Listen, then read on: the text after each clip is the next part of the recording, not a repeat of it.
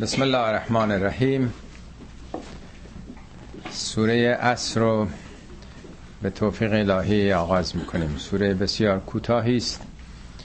سوره سه آیه است ولی مزامینش توضیحات بیشتری احتیاج داره. طبق معمول شرایط زمانی به اصطلاح شعن نزول رو خدمتتون عرض می‌کنم که برای شناخت هر سوره مهمه.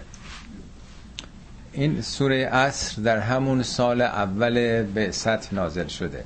در همون هفته های اول یا شاید ماه های اول.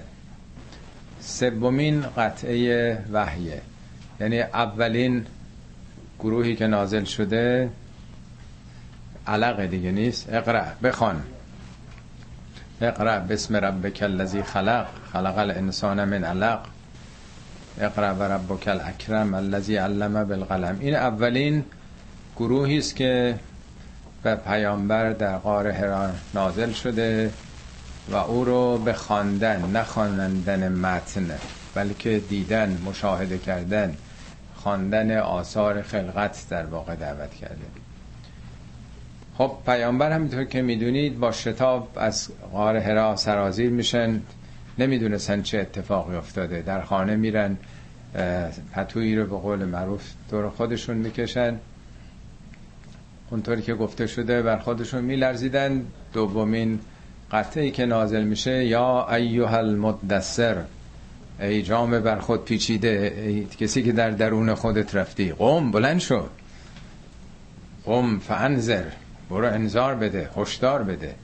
و ربک فکبر و ثیابک فتحر و رجز فهجر اون آیات ابتدای سوره مدثر برخواستن پیامبر رو و هشدار دادن مردم رو به او تکلیف می‌کنه. بعد از او دو تا آیه اول این سوره اومده. والعصر ان الانسان لفی خسر.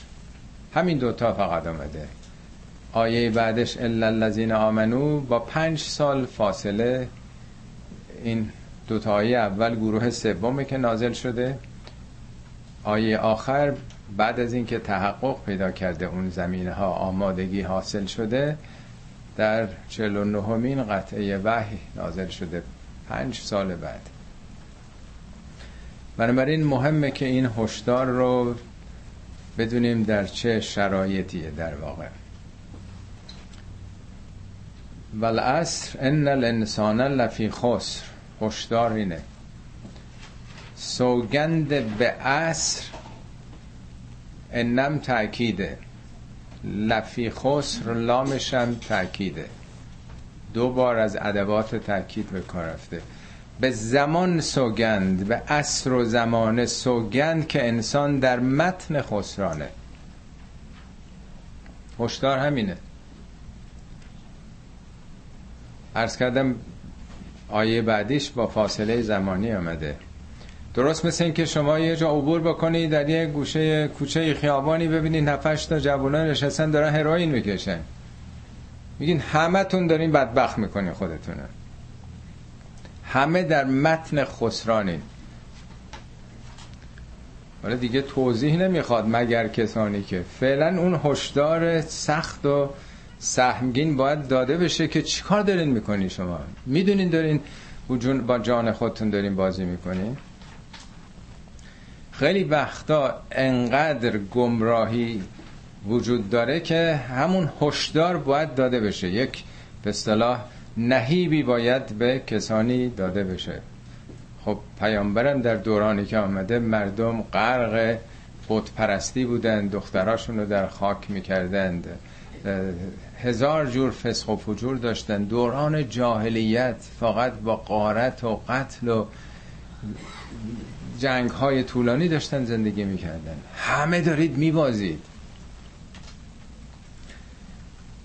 سوگند به زمان که این اولین سوگنده که در قرآن اومده در همون سال اول. در قرآن شاید حدود 100 تا سوگند آمده. البته نه با کلمه سوگند مثل ازا شمس و کبرت. با ازا حواس ها رو متوجه می‌کنه به یه پدیده هایی که جلب توجه کنه. یا و شمس و زهاها با واو واو سوگند. و القمر ازا تلاها. اینا رو ادوات تأکیده نه به معنای سوگندی که ما به حضرت عباس سوگند نمی‌دونم به امام زمان سوگند سوگندای ما به آدمای مهمه برای که حرفمون رو باور کنند. ولی این ادوات تأکیدی قرآن که اسمشو گذاشتن سوگند برای متوجه ساختن ما به یک مسائل بسیار مهمی است که از اونها قافل هستیم.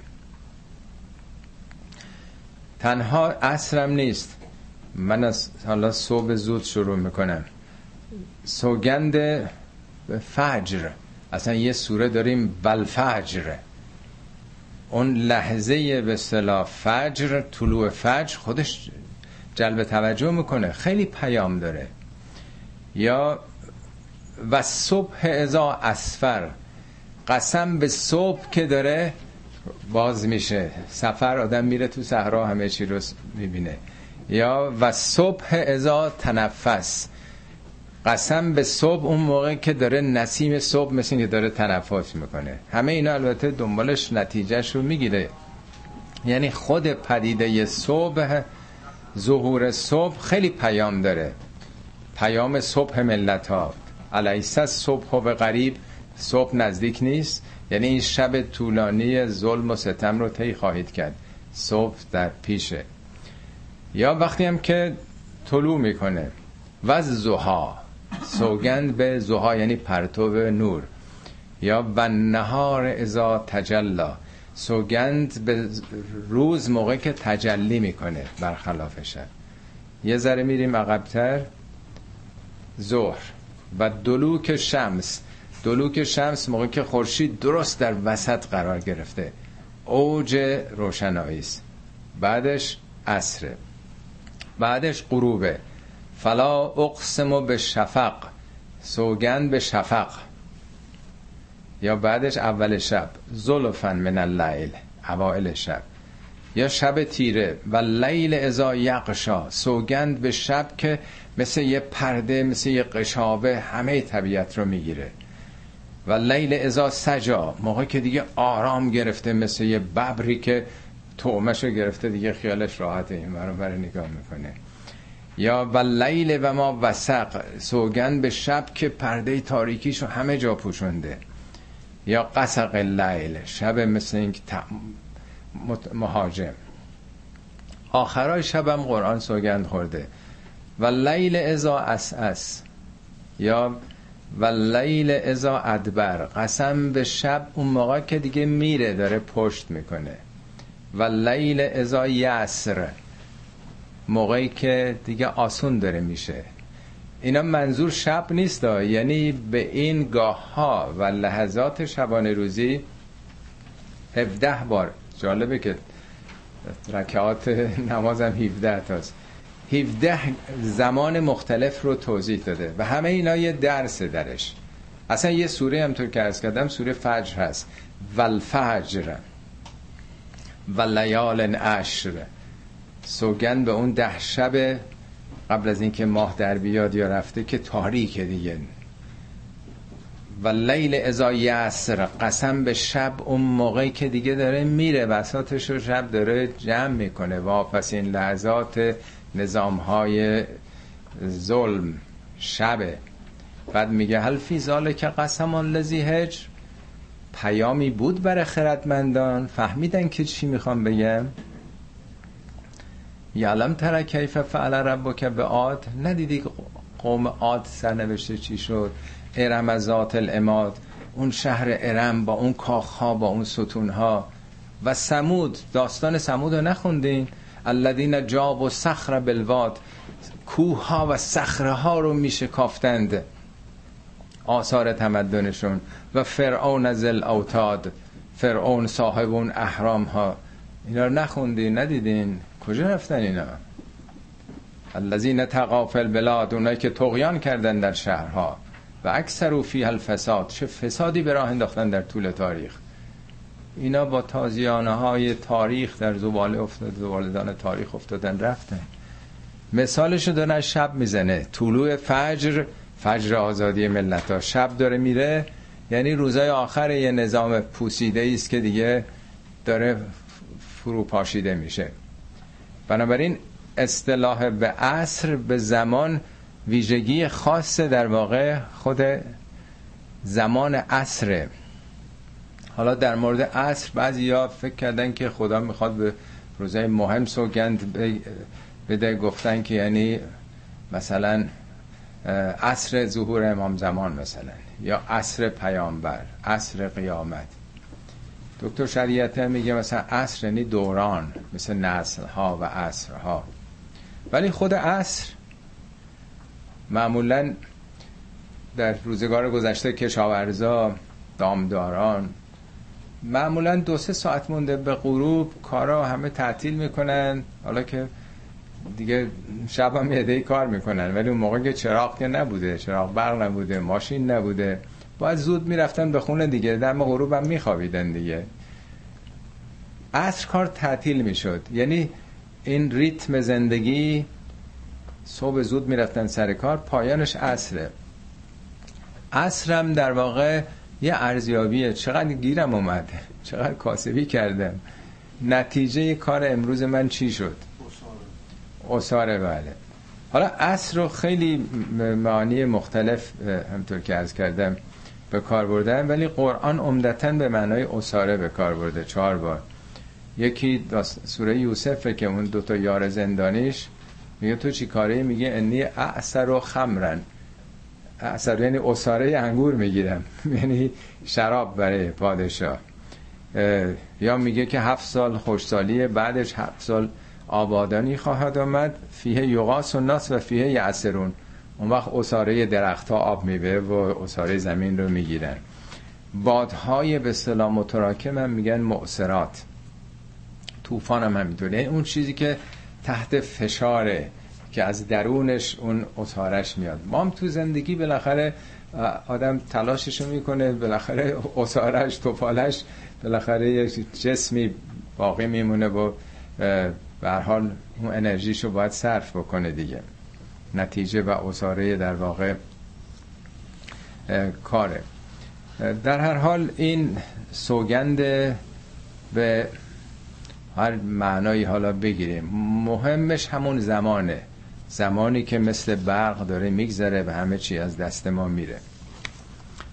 اما نتیجه که می‌گیره والعصر ان الانسان لفی خاسر ان همطور که ارز کردم تاکید انسانم عامه. درسته که اون زمانی که نازل شده معاصرین در کفر و شرک و جهالت غرق بودند ولی این آیه عامه. الانسان در واقع نوع انسان رو داره میگه. برای همیشه همینطوره. لفی هم همطور که ارز کردم لامش بازم تاکیده فی هم به معنای در متن بودنه. این خیلی فرق می‌کنه. به یه کسی شما بگین که آخه این تجارتی که در پیش گرفتی امکان ضرر وجود داره ها. ممکنه سود نبری. ممکنه که خسارت ببینی. یه وقت بگن تو در متن خسارت قرار داری. تو داری میبازی. میگه نفس المرء خطاه الی اجله. ما تنفسی که داریم می‌کنیم گام است که به سوی عجلمون داریم برمیداریم. بی نهایت که ما تنفس نمی کنیم بی نهایت که پلک چشم نمی‌زنیم. بی نهایت که ضربان قلبمون نمی‌زنه. همه اینها شماره است. همه اینا کنتوره که داره میفته پس ما داریم این سرمایه که دیگه بهمون داده نمیشه میبازیم این سرمایه رو. به چه قیمتی؟ می‌خوایم با این عمری که دیگه به دست نمیاد این فرصت استثنایی که به ما داده شده به چه قیمتی؟ حضرت علی میگن قیمت عمر تو بهشته. بهشته به اون معنای خاصش که رسیدن به منتهای سعادت و برخورداریه. میگه ارزونتر نفروش خودتو در واقع مثل اینکه به یه ماشینی یه مقداری بنزین بدن به یه مقصدی باید برسه. هرچی این ور بره بخواد بیراهه بره. هم نمی‌رسه به اون مقصد. سوختش برای رسیدن به اون هدفی است که به اون مقدار بهش دادن. عمر انسان هم هدفش اینه که به یک مقاصدی یک در واقع آرمانی که براش تعریف شده در واقع برسه. به صورت فردی هم نیست. تمدنهای بشری هم همینطور دیگه. ان الانسانه که میگه نه که فرد انسان. تاریخ رو شما ورق بزنید چه حکومت هایی آمدن رفتن چه اسم ها چه ایدولوژی هایی بوده. اینا آیا به سعادت رسیدن؟ نمونه خیلی نزدیکش رژیم به اصطلاح اتحاد جماهیر شوروی که هفتاد سال حدودا طول کشید. می‌دونید چند میلیون کشته شدن؟ جنگی که به پا شد کشتارهایی که در داخل شوروی شد اتحاد جماهیر شوروی. پشت پرده آهنین چه خبرها بود؟ چه وعده هایی به بشریت داده شد؟ مثلا دنیا هفتاد سال رقابت این دوتا ابرقدرت بود. این قلوب درباره لنین و استالین صفهای چند کیلومتری برای رفتن دیدن مجسمه اونها. چه فریب های چه دروغ های آخرش مثل یه حباب در واقع ترکید و از درون خودش بدونه که جنگی بشه یه گلوله شلیک بشه رو خودش فرو پاشید در واقع. این نظاماتی که به نظر ما همیشه میان ما چون در متنش قرار داریم فریب می‌خوریم فکر می‌کنیم نه همیشه هستن.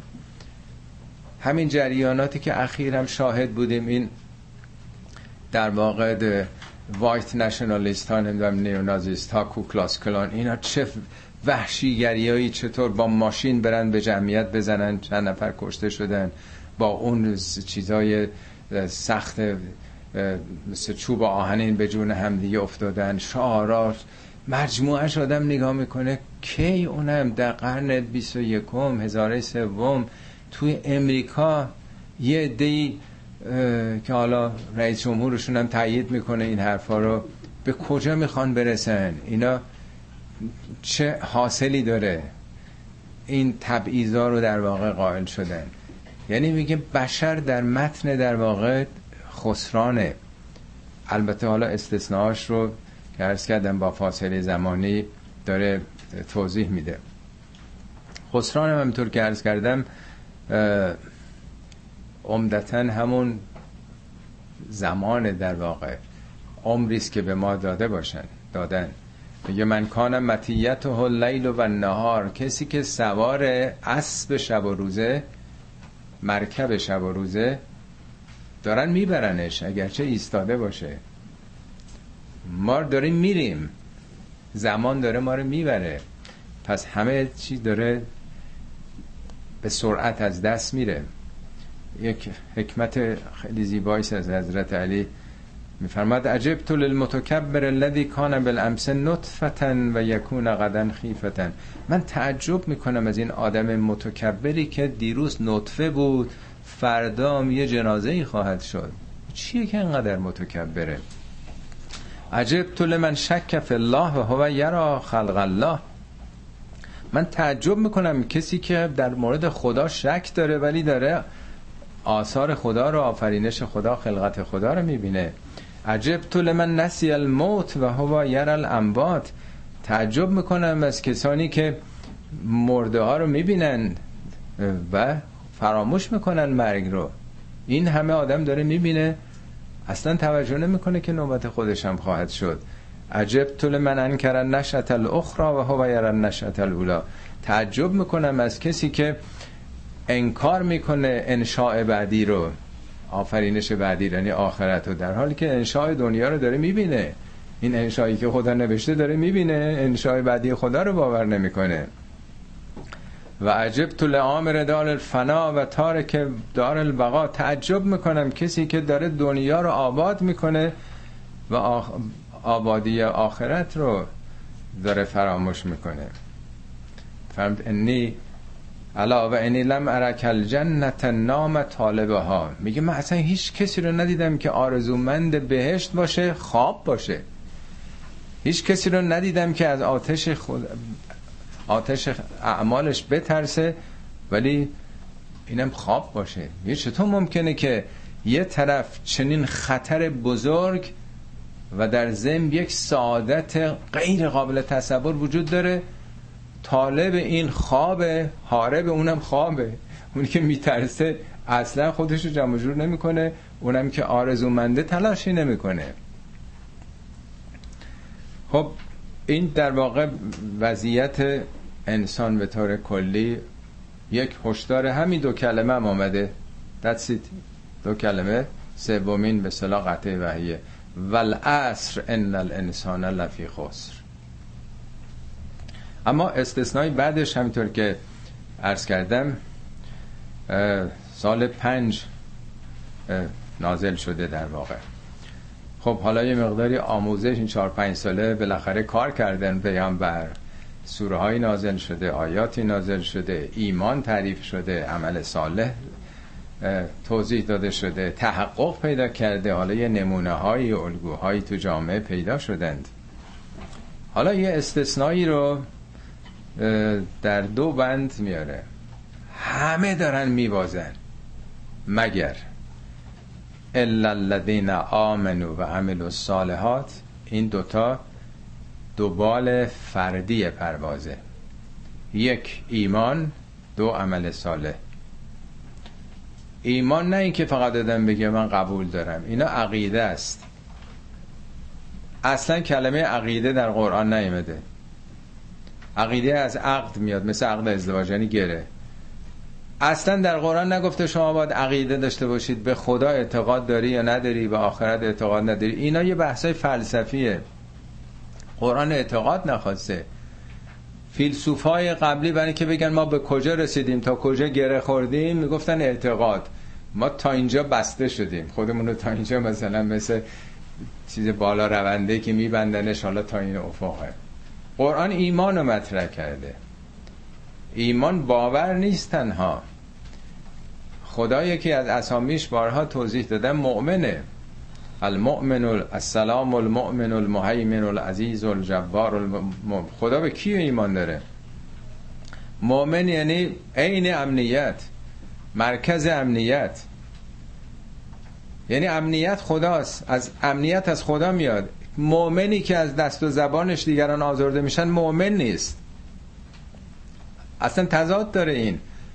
مؤمن کسی است که مردم از او در امن باشن نه زخم زبانی بشنوند نه با اشاره چشمی تحقیر بشن نه اموالشون نه ناموسشون هیچ چیزی از اون ضرر نبینن این میشه مؤمن در واقع.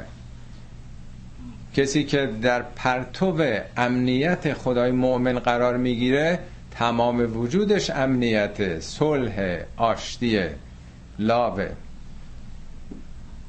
یک کسانی که اهل امنیت باشند یعنی هم خودشون برن در سایه امنیت خدا نه امنیت دیکتاتورها جباران ها برن در پرتو امنیت خدا.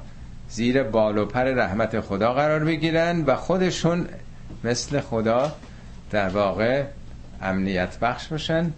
دو و عمل و صالحات. در قرآن 62 بار این ترکیب آمده. ایمان خشک خالی بیمایه فتیره مگه ممکنه که آدم در پرتو و امنیت خدا قرار بگیره؟ خیرش به کسی نرسه. یه کار مثبت نکنه. این فقط تئوریه فقط ذهنی میشه اون وقت. بعدم نگفته چه کار بکنه. صالحات. صالحات صالح مقابل فاسد دیگه. مصلح مقابل مفسده فساد یعنی به هم خوردن یه تعادلی. در هر دوره یه چیزی فسادی به وجود میاد. زمان لوط فساد فساد جنسی بوده. زمان شعیب فساد اقتصادی کم فروشی کلا سر مردم گذاشتن. متففین. چقدر قرآن توضیح داده. در یه دوره جهل عمل صالحات آموزش علمی به مردم. یه موقعی دوران فقر اقتصادی اصلاح چیه؟ یه وقت دوران دیکتاتوری استبداد ناامنیه. عمل صالح چیه تو اون دوره؟ این سخن شریعتی رو شنیدین مفصل نوشته مقایسه کرده شریعتی عمل و صالحات و با حسنات.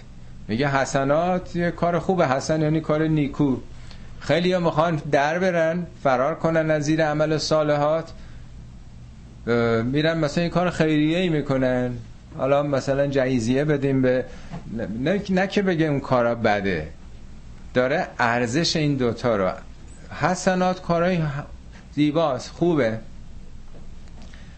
ولی وقتی که ظلم ستم سرکوب پایمال کردن حقوق مردمه تو باید اصلاح بکنی.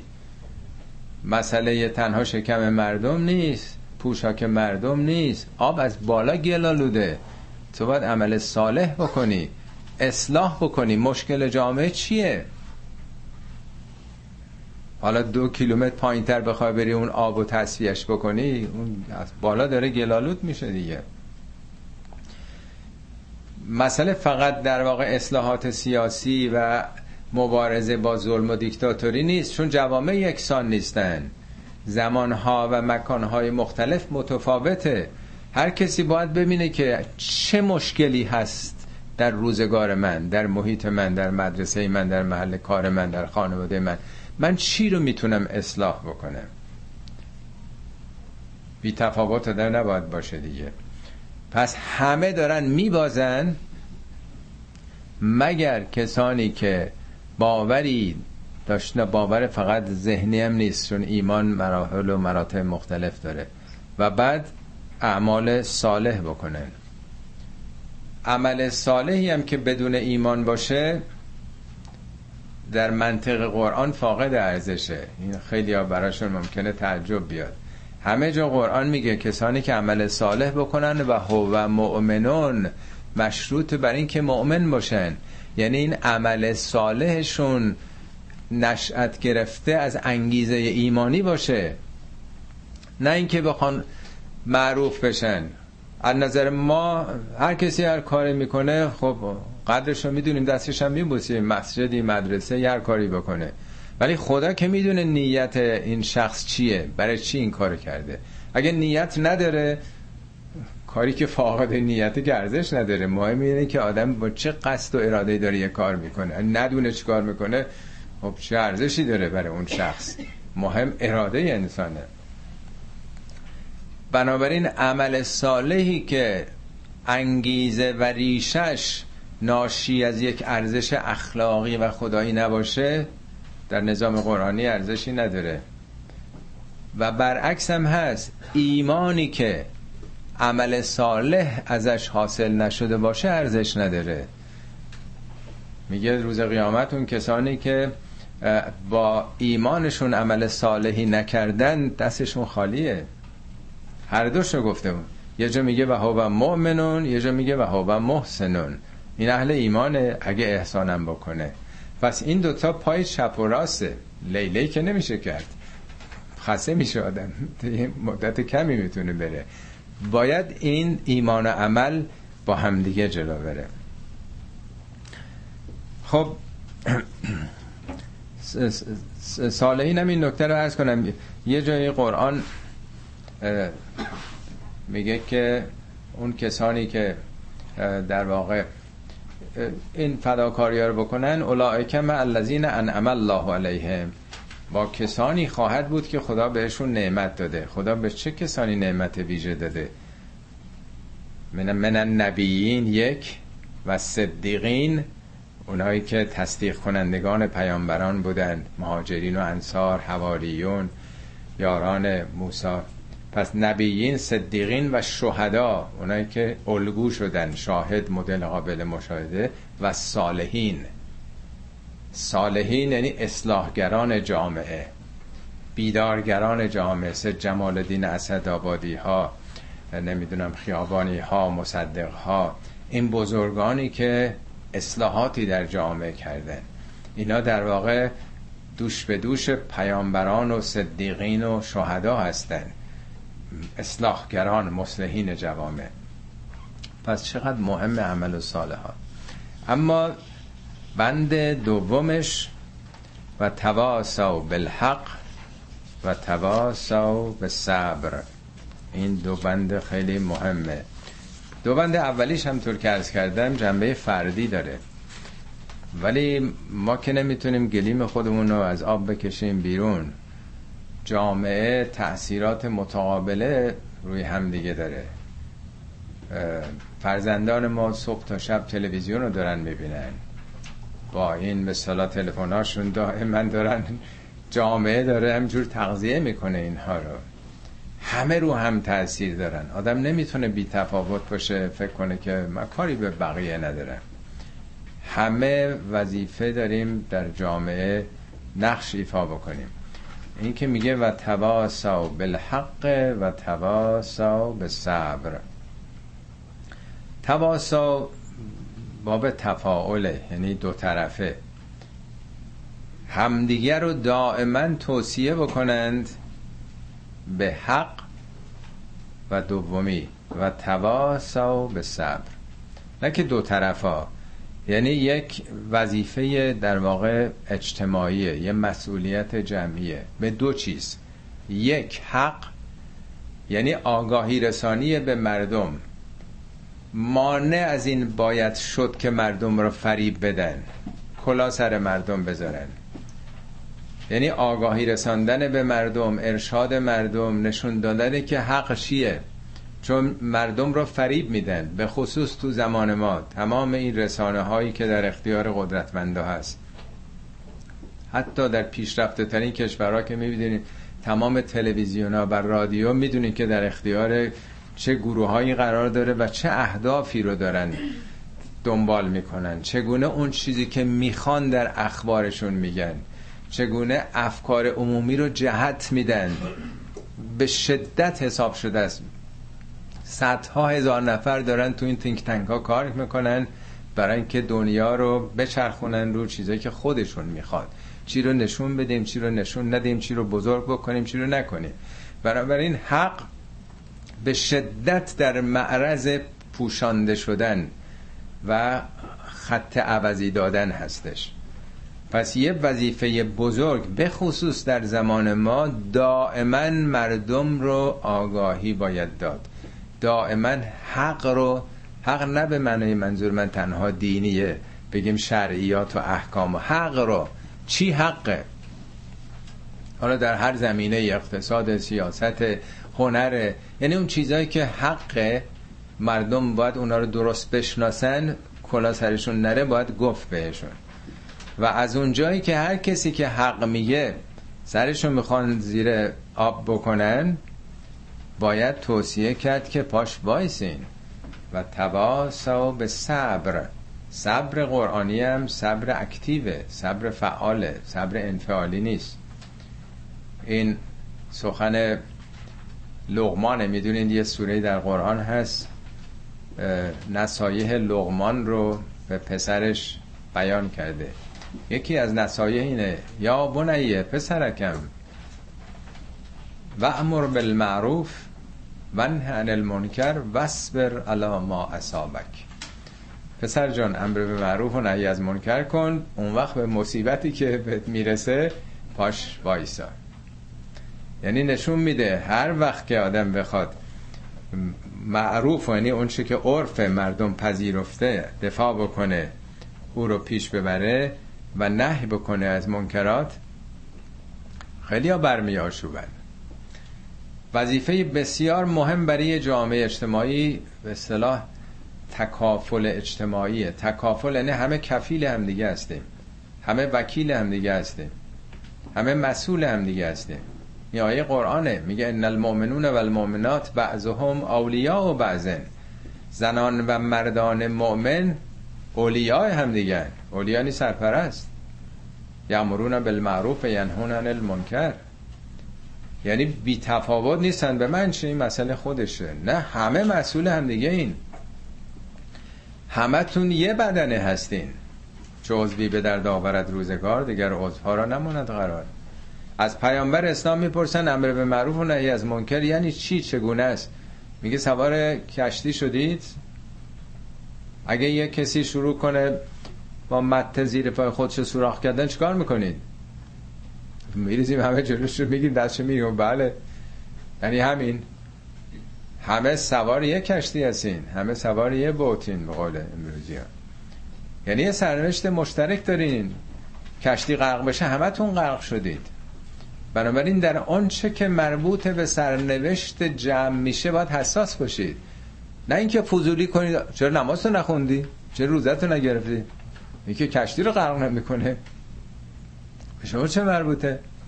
چرا حجابت اینجوریه؟ اینا جز امر به معروف نهی از منکر نیست. اینا از اشتباهات و از فریب است که به ما دادن. امر به معروفه نه امر به مشروع. معروف یعنی اون چه که عرف عرف جامعه فهمیده جز قوانین جز مصوبات قرار گرفته. یعنی همه جامعه پذیرفتن. نهی از منکره نه نهی از حرام در واقع. اونجا که جامعه انکار داره. یعنی ارزش های پذیرفته در شده در جامعه رو که به سرنوشت همه ارتباط پیدا می‌کنه. مصوبات جمعیه توافقات جمعیه باید بهش حساس باشید باید دفاع بکنید. اون قوانینه که شما رو با هم دیگه در واقع جوش داده. پس این خیلی خیلی مهمه. به خصوص در اسلام میگه شما بهترین امتی می‌تونید باشین که پدید آمده مشروط بر این که امر به معروف و نهی از منکر بکنید. نه به معنی این چیزی که امروز دارن میگن یعنی مراقبت بر عملکرد حاکمان نه مراقبت از دینداری مردم. کاملا وارونه جلوه داده شده. نه در زمان ما و در ایران. از زمان بنی امیه این حق مردم رو که مراقبت از عملکرد حاکمانه و اعتراض به اونهاست ضد خودش کردن. این حقوق و دولت های بنی امیه و بنی عباس گرفتن. برای مراقبت از نمازها و نمی‌دونم معاملات و غیر داستانش مفصلی که چگونه خلع صلاح کردن مردم رو قدرت های به نام دین در واقع. این فرمایش حضرت علی است که بارها بهش استناد کردن میفرمان لا تترکون الامر بالمعروف و نهی عن المنکر. شما ترک می‌کنید فریضه امر به معروف و نهی منکر و نتیجهش چی میشه؟ و یبلا علیکم شرارکم. بعد اشرار براتون حکومت خواهند کرد. شرار جنب شر دیگه. ثم تدعون. بعد هی میشینید دعا می‌کنید. خدای شر اینا رو از سر ما کم کن. فلا یستجاب لکم. هیچ وقت هم اجابت نخواهد شد. یعنی مکانیزم دفع شر دیکتاتورا دعا نیست. مکانیزمش حضور شما در صحنه و اعتراضه. میگه ما اعمال البر کلها. همه کارهای خوب دنیا رو جمع بزنید. و الجهاد فی سبیل الله. به اضافه جهاد فی سبیل الله که هر چیزی بالاتره. میگه همه اینا حاصل جمع همه کارهای خوب دنیا. به اضافه جهاد در مقایسه با امر به معروف و نهی از منکر مثل آب دهان در برابر اقیانوسه. میشه باور کردنی یعنی چی؟ میگه برای اینکه به ها تو قام الفرائض با اگر تو جامعه آزادی بود امنیت بود که شد جلوی دیکتاتورا گرفته بشه فرائض برپا میشه و اینا معاوی هم مساجد از همه زمانها بیشتر بلنگوهاشون بلندتر صدای الله اکبر هم از همه جا شنیدنی تر بود. زواهر جامعه زمان نمی‌دونم معاویه و یزید و همه اینا خیلی بیشتر از حالا بوده. اسلام نمیشه این. میگه به ها تأمن راه ها با امر معروف امن میشه. تحل المکاسب اقتصاد با اون درست میشه. یعنی اگه مردم امنیت داشتن اعتراض کردن مراقب عمل کرده بودن اقتصاد درست میشه راه ها امن میشه. ینتصف من الاعدا از دشمنان وقت میشه عدالت رو ستاند و الی آخر. همه امور جامعه رو عمل کرده همه وزارت خونه ها رو می‌بره می‌بره به جایی که اگر تو جامعه امر به مرهون از منکر باشه. ولی حالا تبدیل کردن به چی؟ خانم چرا حجابت اینجوریه؟ چرا پوتینت نمی‌دونم؟ چرا همش شده به یه چیزای ظاهری که چل سالم دارن تلاش می‌کنن. یک وجبم جلوتر نرفته. انقدر مسخ کردن این امر به معروفه که اصلا نمیشه اسمش آورد. خب میگه لا تصلح الرعیه الا به صلاح الولات هیچ ملتی اصلاح نمیشه مگر رهبرانش اصلاح بشن. این سخن حضرت علیه. ولا تصلح الولات الا به استقامت الرعیه رهبران هم اصلاح نمیشن مگر با استقامت ملت ها استقامت یعنی صاف بودن درست بودن مراقب بودن در صحنه بودن. خب این شرط نجات که چهار پنج سال بعد اومده دو تا وظیفه فردی و دو تا وظیفه اجتماعی پیش پای ما گذاشته. اما در آخر خدمتون ارز کنم که در مورد انسان قرآن خیلی صحبت کرده. بعضی جاها با حروف ان ان الانسان مثلا. بعضی جاها با فی لقد خلق با من لقد خلق الانسان من سلسال کالفخار من نطفتن من همه این مسنون. ولی سه جای قرآن انسان رو با حرف اضافه فی آورده. یکی همین سور است. فی یعنی تو متن. انسان در متن چه حالتی هست؟ ما تو مدرسه ای که قرار گرفتیم در چه شرایطی هستیم که رشد باید بکنیم؟ در این سوره که بار اول اومده اول هشدار میده همتون تو متن ضررید. نه در کنار نه احتمال داره. همه دارید میوازید دو جای دیگه هم اومده. یکی سوره تینه که سال دوم اومده سال بعدش. میگه و تین و زیتون و تور سینین قسم به انجیر و زیتون قسم به این شهر مکه و تور سینین. لقد خلقنا الانسان فی احسن تقویم. این دومین باره که حالا انسان تو چه شرایطی قرار داره؟ فی احسن تقویم. قبلا دو تا مثال زد از دو تا میوه تو طبیعت. یکی انجیر که در مناطق محروم بی آب و خشک و داغه ولی چه محصولی میده؟ پشت سر همم هست. یکی هم زیتونه که در باد و طوفان و به خاک خیلی احتیاج نداره. اینا رو توضیح دادم قبلا. یعنی از طبیعت مثال می‌زنه که چطور در مینیموم امکانات ماکسیموم راندمان بعضی از گیاه ها دارن پس قوام تقویم یعنی بالا آمدن دیگه. بعد دو تا شهر رو دو تا منطقه رو مثال می‌زنه. و تین و زیتون و تور سین تور سینا جایی که جنگ عرب و عرب و اسرائیل بود. و هازل بلد الامین این شهر مکه. هر دوی اینا فاقد استعداد دامداری و کشاورزی. خشک داغ تفتیده. جای زیست نبوده. نه صحرای سینا نه عربستان. از اونجا موسا پدید آمده. از این طرف محمد در این سرزمین. در حداقل امکانات. نه بگیم در مثلا جاهای خیلی شرایط مساعد طبیعی. نتیجه که می‌گیره لقد خلقنا الانسان فی احسن تقویم. انسانو در بهترین استعداد قوام ساختیمش ما. یعنی مقایسه بکنی با سرزمین ها و با گیاهان. بعد چیکارش کردیم؟ ثم رددناها اسفل سافلین. بعد رهاش کردیم به جاذبه اسفل سافلین. یادتونه یه بار توضیح دادم که هواپیمایی رو اینا که بچه ها بازی می‌کنن. ببرید از بالای یه برجی رهاش کنید پایین. خب نیروی جاذبه به سرعت داره این رو به سقوط سوق میده دیگه نیست؟ اونجا میگه ثم رددنه اسفل السافلین الا الذين امنوا و عملوا الصالحات فلهم اجر غیر ممنون. می‌خواد بگه شما عالی ترین استعداد خدا در وجودتون گذاشته بعد رهاتون کرده به سقوط. شیطان اون طرف. تحریکات شیطانه. نفس انسانه. یعنی اگه نجنبین سقوط کردین. حالا این دوتا موتور رو روشن کن تیک آف بکن. دوتا موتور ایمان و عمل صالح. تو می‌تونی با به صلاح ضد جاذبه ایمان و عمل صالح بیای بالا. که اگه بیای فلهم اجرون غیر ممنون.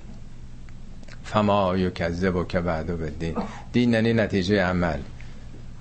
کی می‌تونه نتیجه عمل رو تکذیب کنه؟ هر کی تو این و سقوط کنی نجنبی یا بخوای تیکاف بکنی بری بالا.